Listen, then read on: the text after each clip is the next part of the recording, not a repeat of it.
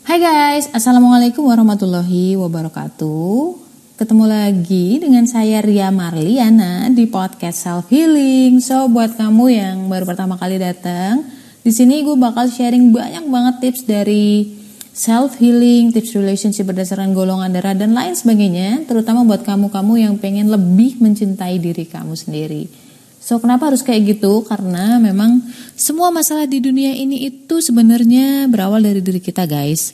Kalau kita bisa berdamai dengan itu semua, insya Allah kita nyaman dengan diri kita dan bisa nyaman dengan orang lain. Kebalik, orang lain bakal nyaman sama kamu. So guys, jangan misi jangan ke mana-mana. Follow podcast aku untuk kali ini aku bakal ngebahas rahasia isi hati golongan darah AB, golongan darah yang paling absurd di antara yang lain dan paling sulit berbaur dengan yang lain. Entah berbaur atau apa nanti kita cari tahu. Berbaur yang kayak apa sih, kenapa kok sulit dan macam-macam. Kita akan cari tahu setelah pesan-pesan berikut ini ya.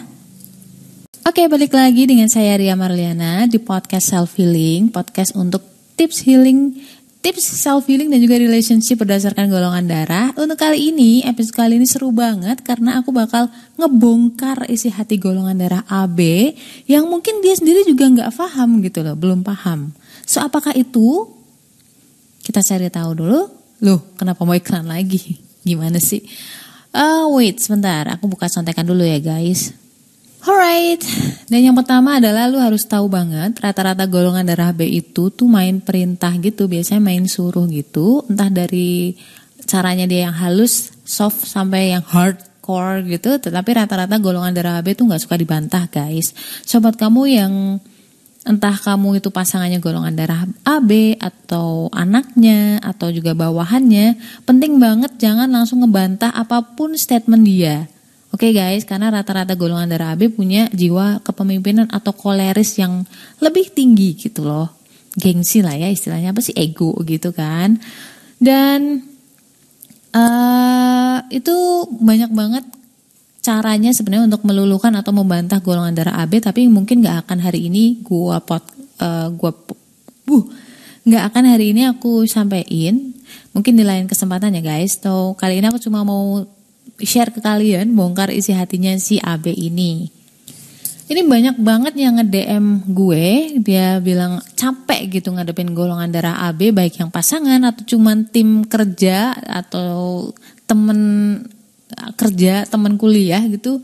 Ternyata banyak banget yang ngerasa bahwa AB ini nggak jelas maunya apa gitu loh. Terus kekanak-kanakan lah dan sebagainya. Apa aja sih yang bikin capek ngadepin golongan darah AB dan ini gue udah rangkum dari banyaknya curhatan kalian. Yang pertama itu cuek ya, kecuali ada maunya karena dia bukan tipe yang perhatian. Kalau dia perhatian pasti ada yang aneh. Kadang dia tuh bisa banget bikin lo baper. Jadi karena terkesan dia itu ngedengerin gitu ya. Tahu-tahu tuh tapi hilang gitu. Dan dia kayak paham banget lu lu maunya apa gitu. Itu juga aku heran kok dia bisa tahu ya. Cuman itulah aslinya. Jadi kadang-kadang bikin baper tapi tahu-tahu hilang. Karena memang tadi itu sebenarnya hasilnya tuh dia tuh cuek. Cuman kalau pas ada maunya dia bisa jadi kayak 180 derajat gitu bedanya. Gitu. Terus yang selanjutnya yang bikin kesel juga kalau dikasih saran tuh dia anehnya itu nggak bisa gitu loh. Karena entah ngerasa terintimidasi atau gimana gitu nggak bisa dikasih saran. Misalkan iya iya pun ujung-ujungnya tetap aja diulang-ulang gitu kesalahan yang sama Kemudian lanjut lagi ada juga yang tahu-tahu marah karena menurutnya itu kita salah. Padahal sebelumnya kita nggak pernah dikasih tahu bahwa itu tuh nggak boleh gitu kan. Apalagi golongan darah B yang biasanya asal nyoba gitu kan kepo terus e, pingin nyoba ah gitu kan. Ini kebanyakan gitu kan ya. Dan tahu-tahu dia marah aja pokoknya. Nah lagi dia kayak kayak nggak butuh orang. Padahal sebenarnya aslinya tuh kesepian tahu.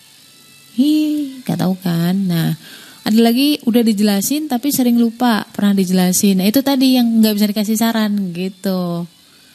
Nyambung sampai ke situ.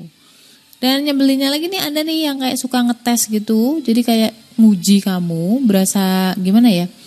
Karena orangnya kan curigaan. Jadi wajar kalau dia tuh kadang-kadang ngetes kamu dengan cara yang jauh banget dari apa yang dia curigain gitu. Nanti kapan-kapan kita bahas deh. Jadi alasannya kadang-kadang nggak masuk akal. Dan kalau lagi bad mood, orang lain tuh bisa kena. dia tahu-tahu jadi pendiam gitu. Biasanya ada pikiran. Salah-salah kalau misalkan kamu deket-deket bisa kena ini juga. Kena omongan nyelekitnya itu. Dia sih nggak akan ngomong yang nada tinggi bentak-bentak itu enggak justru hebatnya dia itu nadanya datar tapi nyelekit. Dan itu udah sampai ke harga diri gitu biasanya.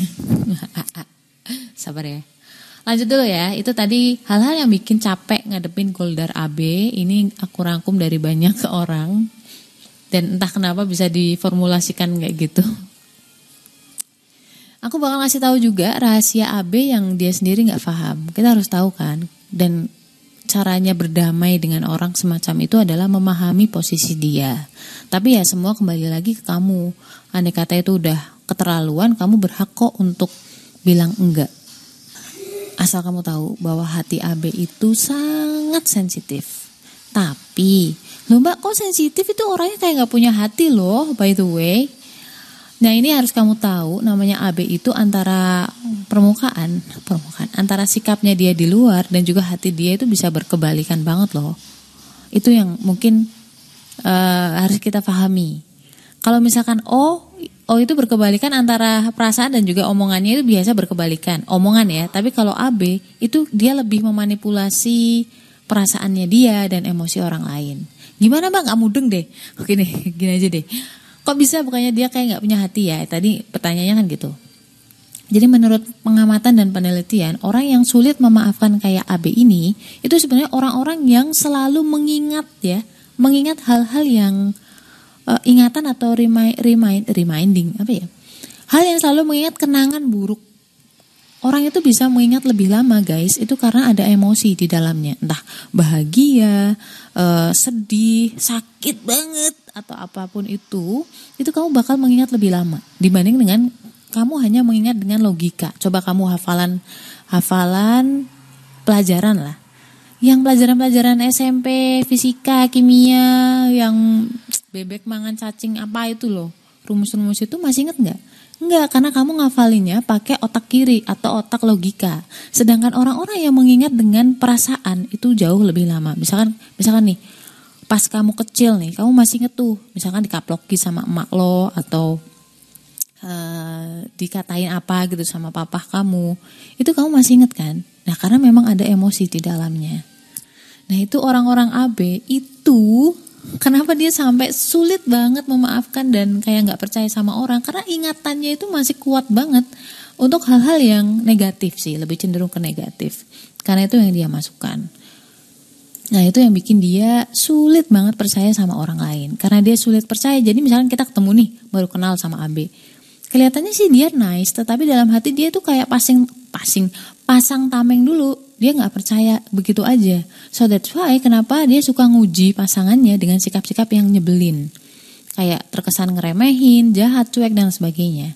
Karena memang dia pengen tahu kamu seberapa tahan sih dengan aku gitu. Seberapa cinta sih kamu sama gue kayak gitu. Nyebelin ya? Ya gimana ya emang kayak gitu. Jadi dia nggak mau semudah itu kasih kepercayaan. Kenapa? Karena dia takut banget dia salah orang terus dia tersakiti dan dia nggak bisa lupa. Itu kan nyesek ya sebenarnya gitu loh.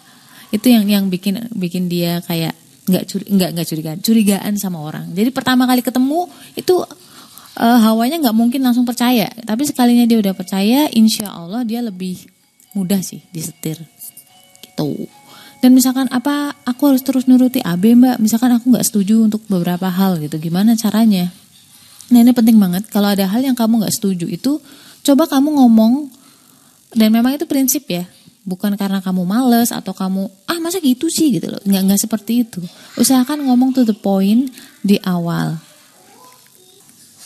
Coba kamu sampaikan keberatan kamu alasannya apa tapi pastikan bahwa kamu tuh udah usaha gitu jadi nggak cuma sekedar ah, nggak mau ah gitu, jangan kayak gitu. Dia nggak bisa terima sebenarnya.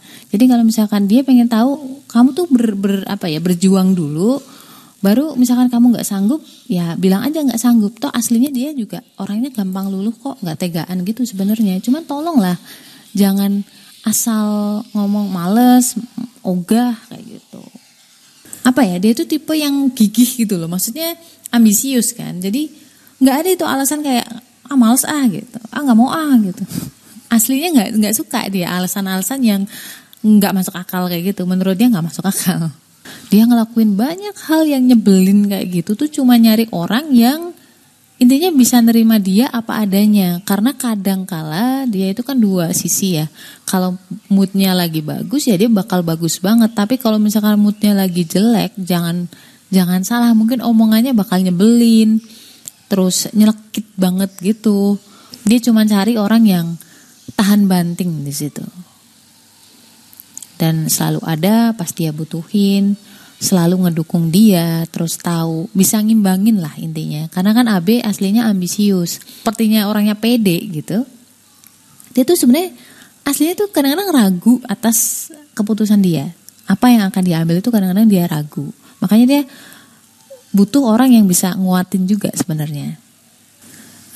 Uh, semoga bisa ngebantu kalian dan semoga langgeng. Ingat ya bahwa biar semua permasalahan di dunia ini tuh asal muasalnya adalah dari hati kita sendiri. Kalau misalkan kita memahami posisi orang lain, insya Allah kita lebih bisa memanage gitu.